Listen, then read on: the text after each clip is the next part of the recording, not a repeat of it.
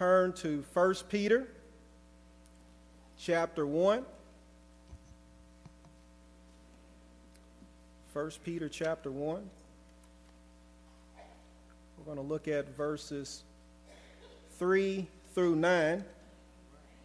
I spent a lot of time just uh, focusing on Peter and, and uh, this letter, 1 Peter and 2 Peter. Uh, he touches on just about everything you can want to touch on. And, and, and Peter does an excellent job in, in his letter, and uh, I've come to be blessed by the passage that we're going to cover. 1 Peter chapter 1, verses 3 through 9. It reads, Blessed be the God and Father of our Lord Jesus Christ. According to his great mercy, he has caused us to be born again to a living hope through the resurrection of Jesus Christ from the dead, to an inheritance that is imperishable, undefiled, and unfading, kept in heaven for you, who by God's power are being guarded through faith for a salvation ready to be revealed in the last time. In this you rejoice, though now for a little while, if necessary, you have been grieved by various trials, so that the tested genuineness of your faith, more precious than gold that perishes though it is tested by fire, may be found to result in praise and glory and honor at the revelation of Jesus Christ. Though you have not seen him, you love him. Though you do not see him now, you believe in him and, are re- and rejoice with joy that is inexpressible and filled with glory, obtaining the outcome of your faith, the salvation of your souls. Amen. You may be seated. Amen. Today we want to look at this passage, uh, which we'll title 24 Karat Faith.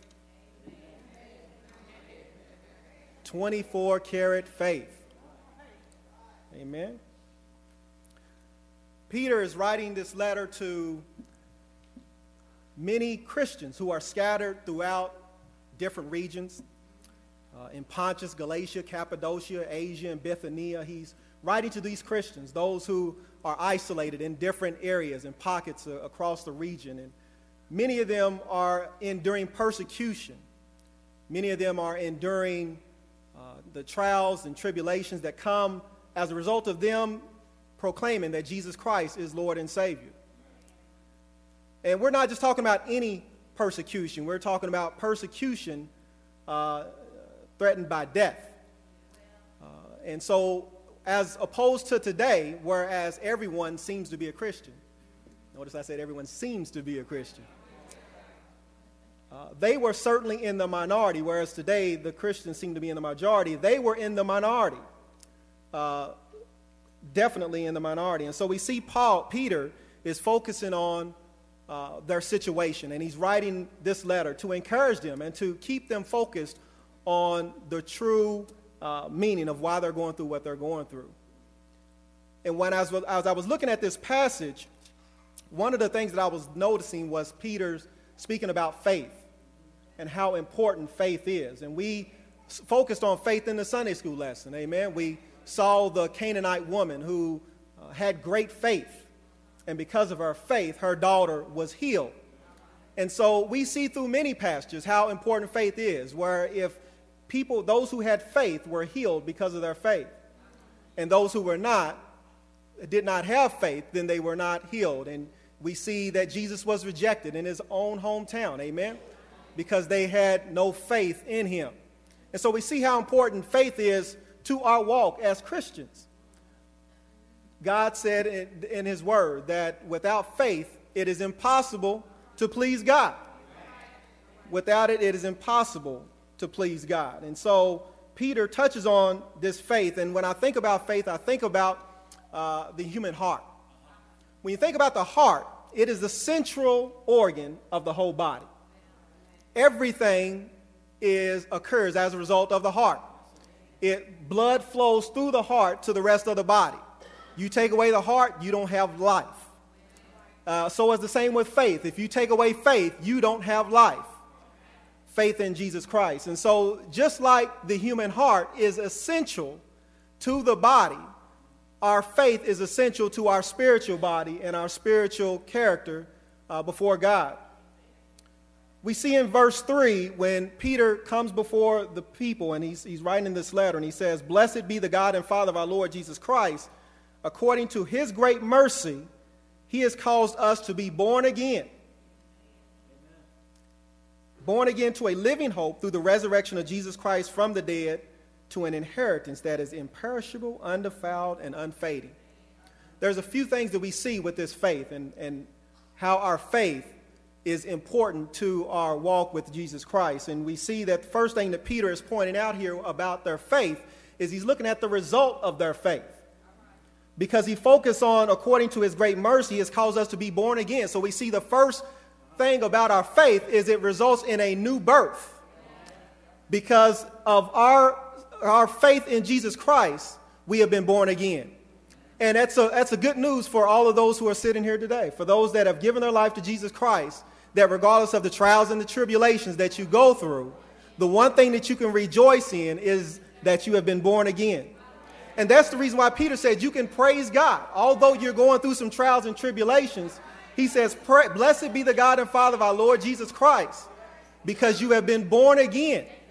So he reminds them of that fact that although you're going through some trials and tribulations now, you have a new birth. And he says this new birth is not just any new birth, it's a new birth into a living hope, not a dead hope, not just one of those hopes where you just hope this happens or hopes that happens.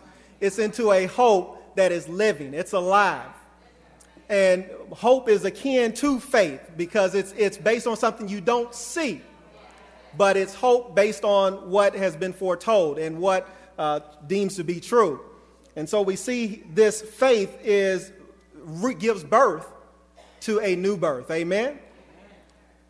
Gives new birth into this uh, because of this living hope through the resurrection of Jesus Christ from the dead.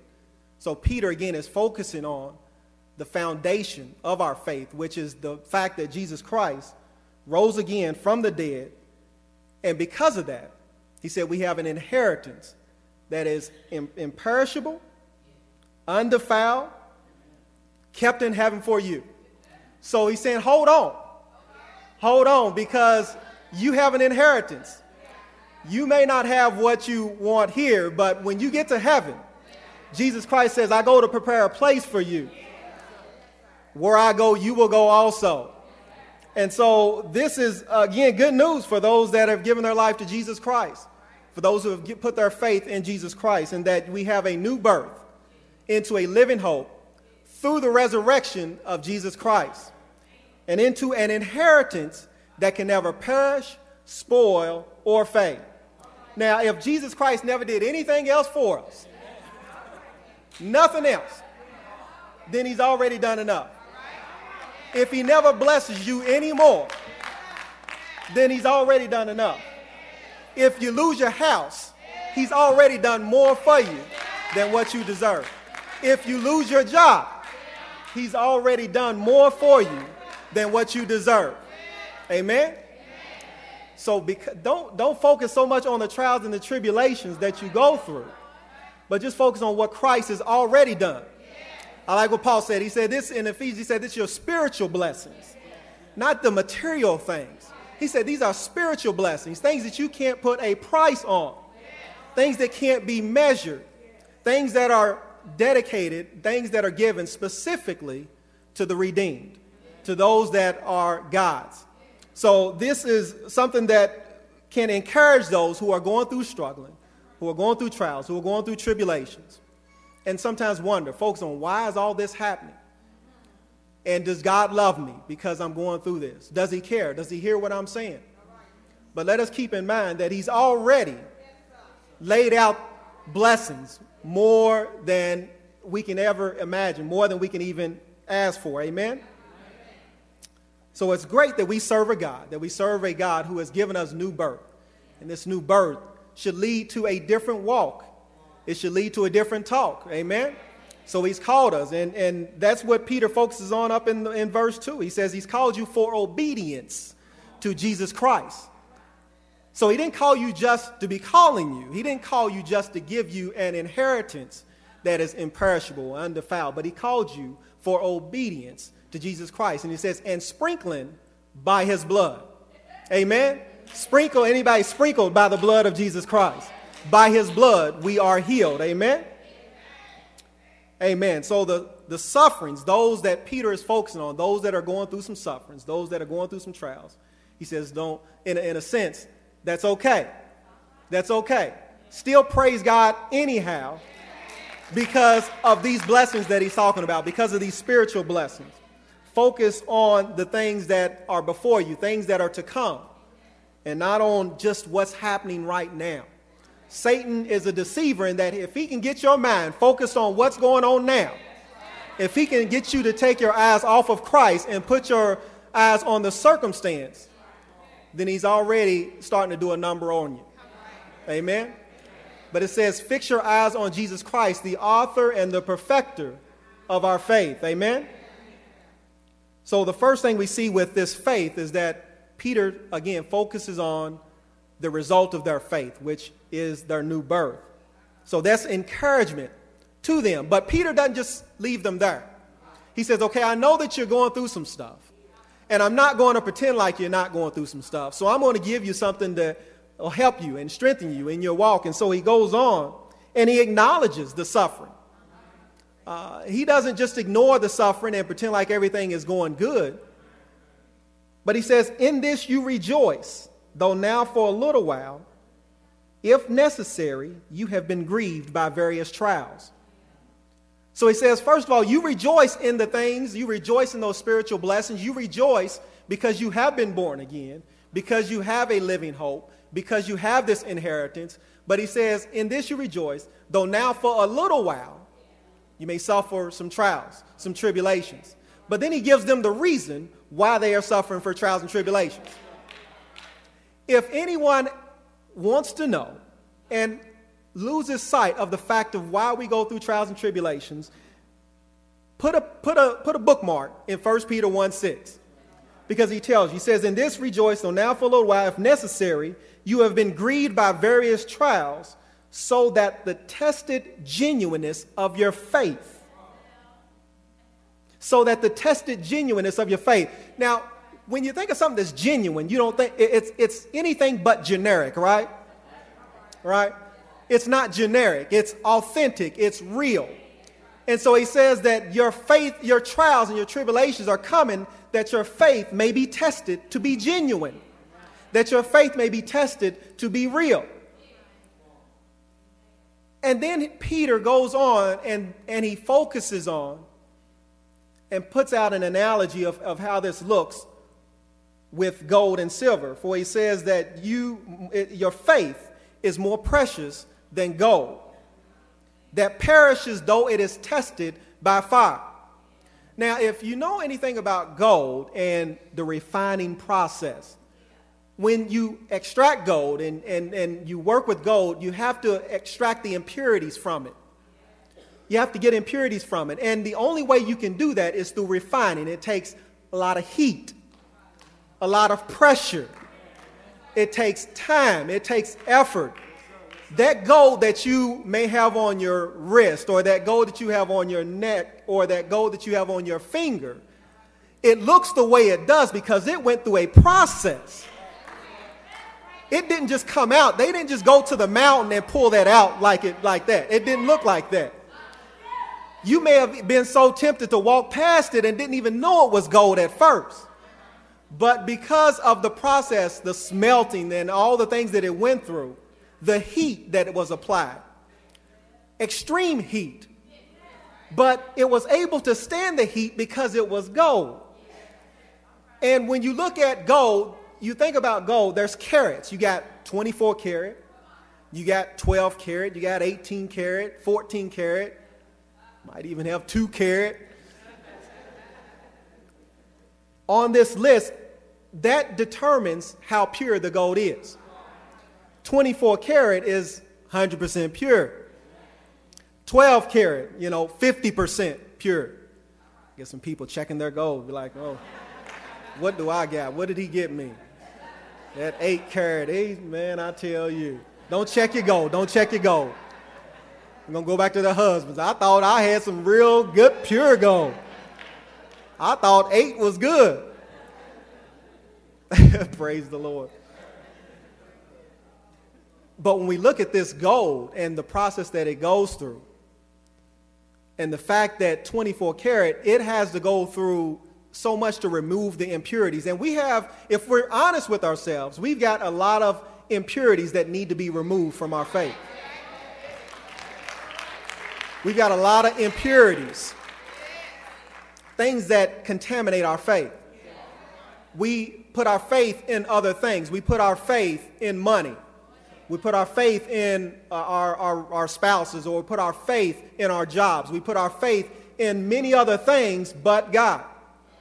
And in order to direct our faith and to make it a pure faith, a pure faith is a faith that is rooted in Jesus Christ and nothing else. In order to do that, we have to go through some trials and tribulations. You have to go through some heat. And as you go through this heat, then your faith becomes tested. And what we thought was genuine faith. There are times when you go through some things and you thought you had faith before. But when you go through the trials and tribulations, when you go through the tests, then that's when you really acknowledge where your faith lies.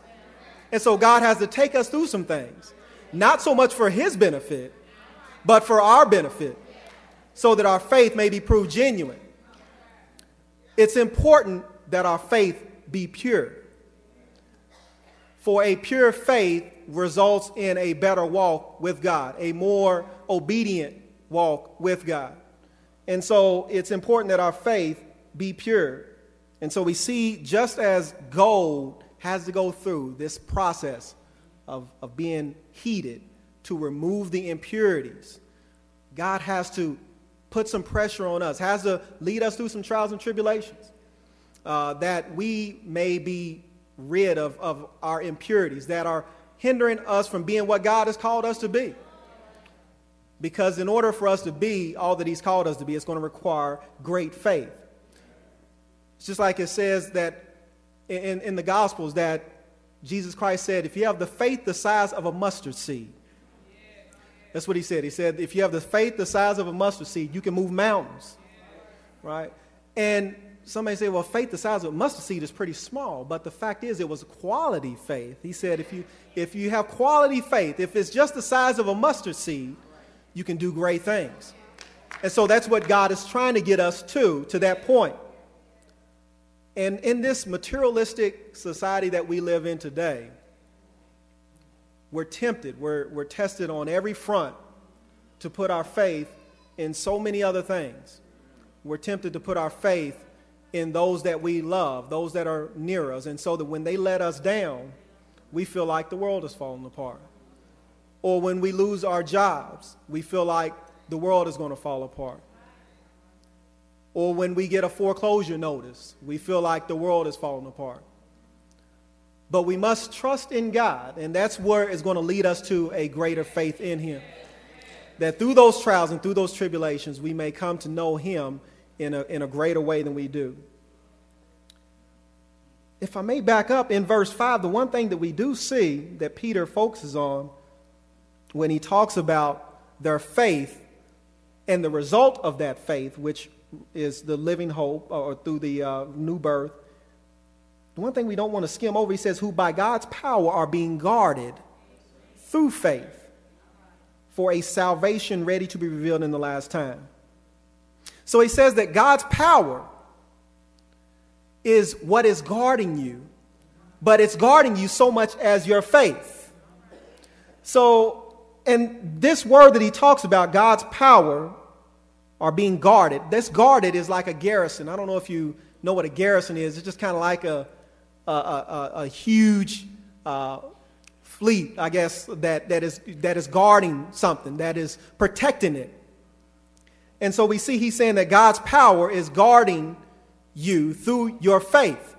And so we see the importance again of our faith that we will be guarded by God's power. Just as Paul said, my, uh, my power is made perfect in your weakness because our faith is in God. Now, we're being shielded by God. Amen? We're being shielded by God, but that doesn't mean that the arrows won't stop coming.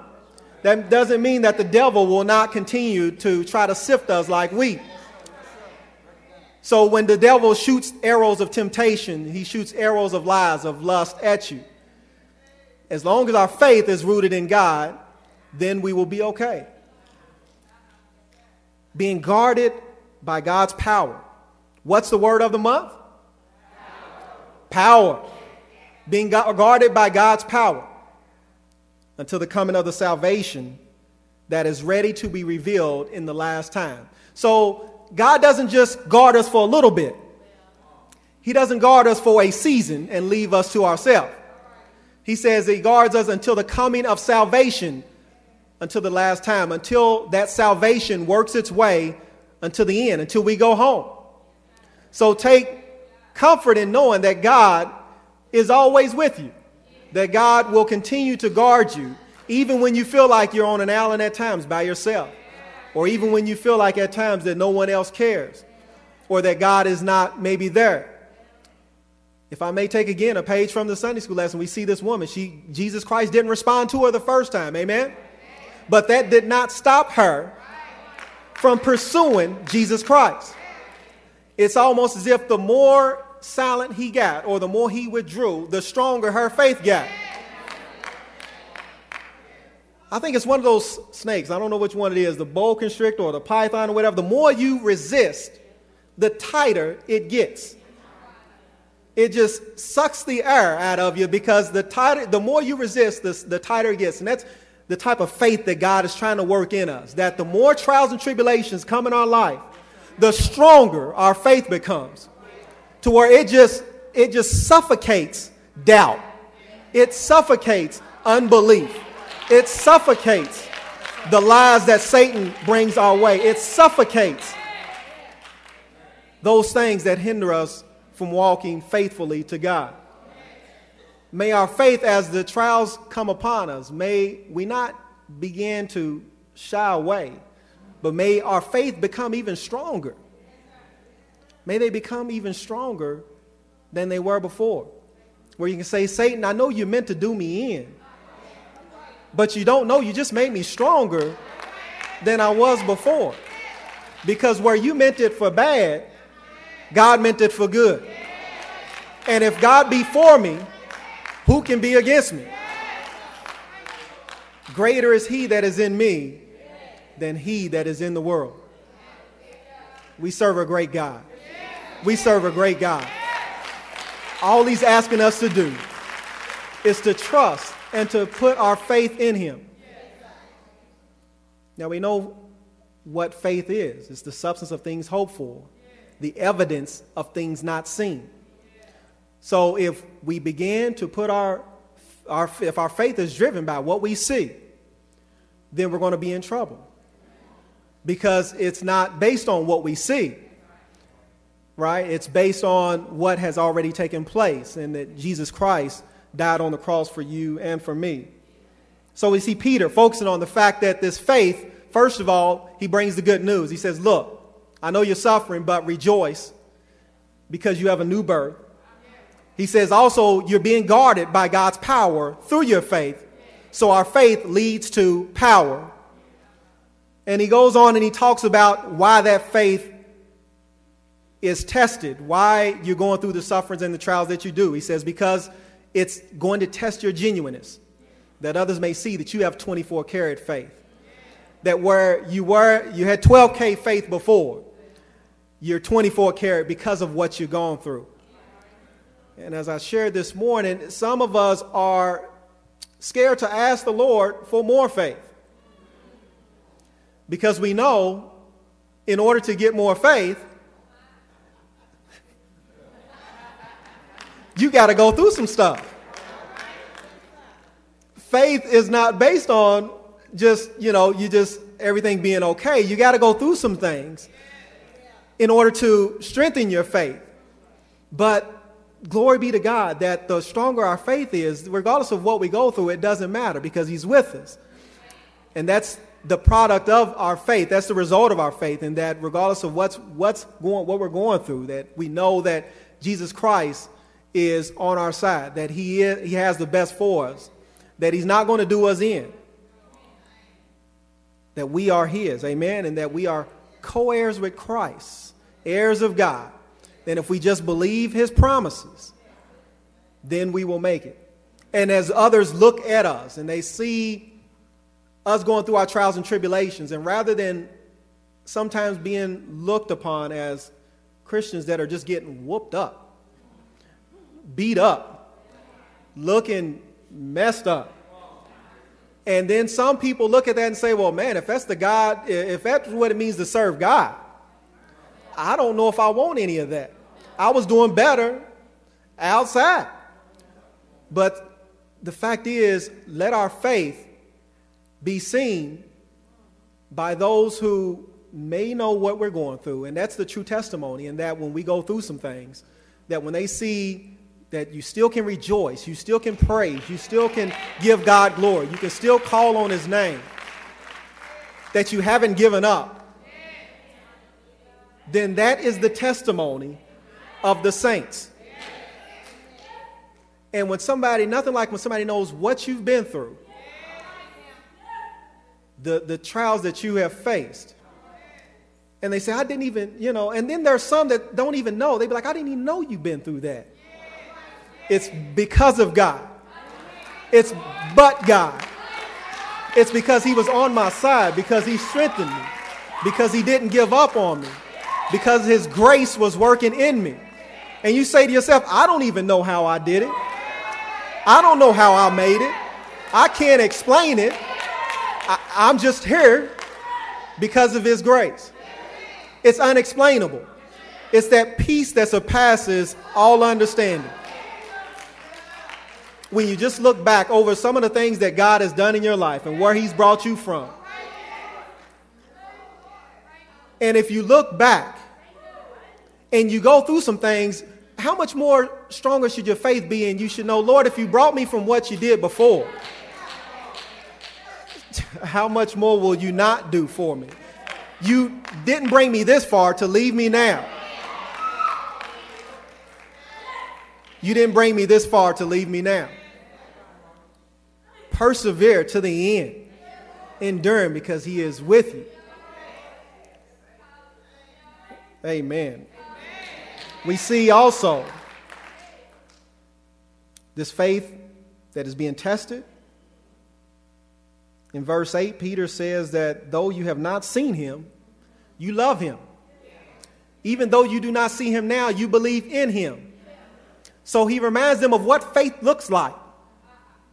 He says that even, and, and we can speak of the same, right? We don't see Jesus Christ now, but we still love him. We love him because he first loved us, because he died on the cross for us. That's why we love him. We don't have to see him physically to feel him spiritually. Amen? We know he exists, we know that he's with us. And so Peter can say, though you have not seen him, you love him. Though you do not see him now, you believe in him. And he says, you are filled and rejoice with an inexpressible and glorious joy. Inexpressible. Where you can't even, you can't explain it. I, don't know where that joy comes from. I just, it, it's just there. I, I don't know. Don't ask me. don't ask me because I don't know. I just know that it comes from Jesus Christ. It comes by my faith in God.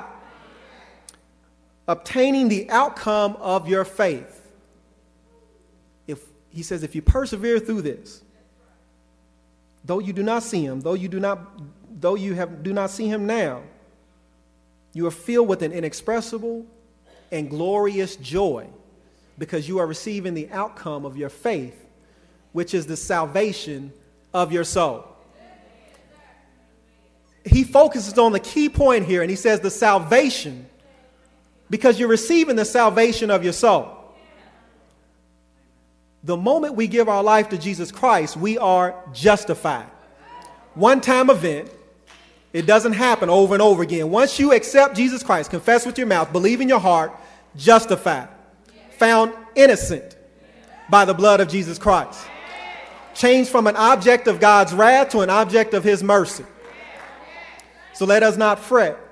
And I'm reminded of what was said to Martin Luther when the devil comes before you and he says, You deserve death and hell. Just admit to him, say, Yes, you're right. I do deserve death and hell.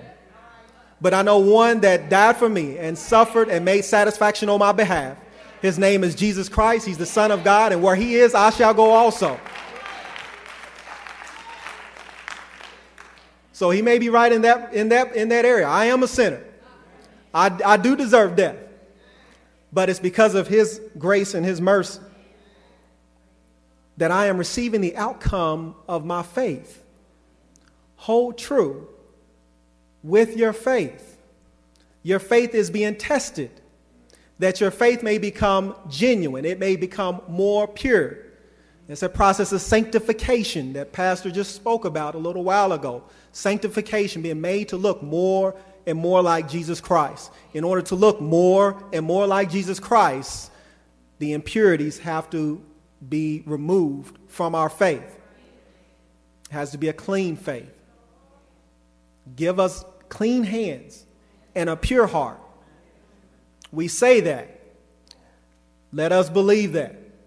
And let us trust in Him that whatever trials and tribulations that come our way, it's for our good and that He knows best that we may receive the outcome of our faith, which is the salvation of our souls. And then on that great day, when we are called up, we, will, can, we can rejoice and be like, I didn't know. If I knew now, what, if I knew then what I know now, I can just picture it, us in heaven. Lord, I would have been rejoicing even more than I was when I was down there if I knew what you had in store. If I only knew says our suffering cannot compare to the glory that we revealed in them on that great day. It can't compare. Pressed on every side, but not crushed. Amen. Amen. Let's give God glory and honor. Amen.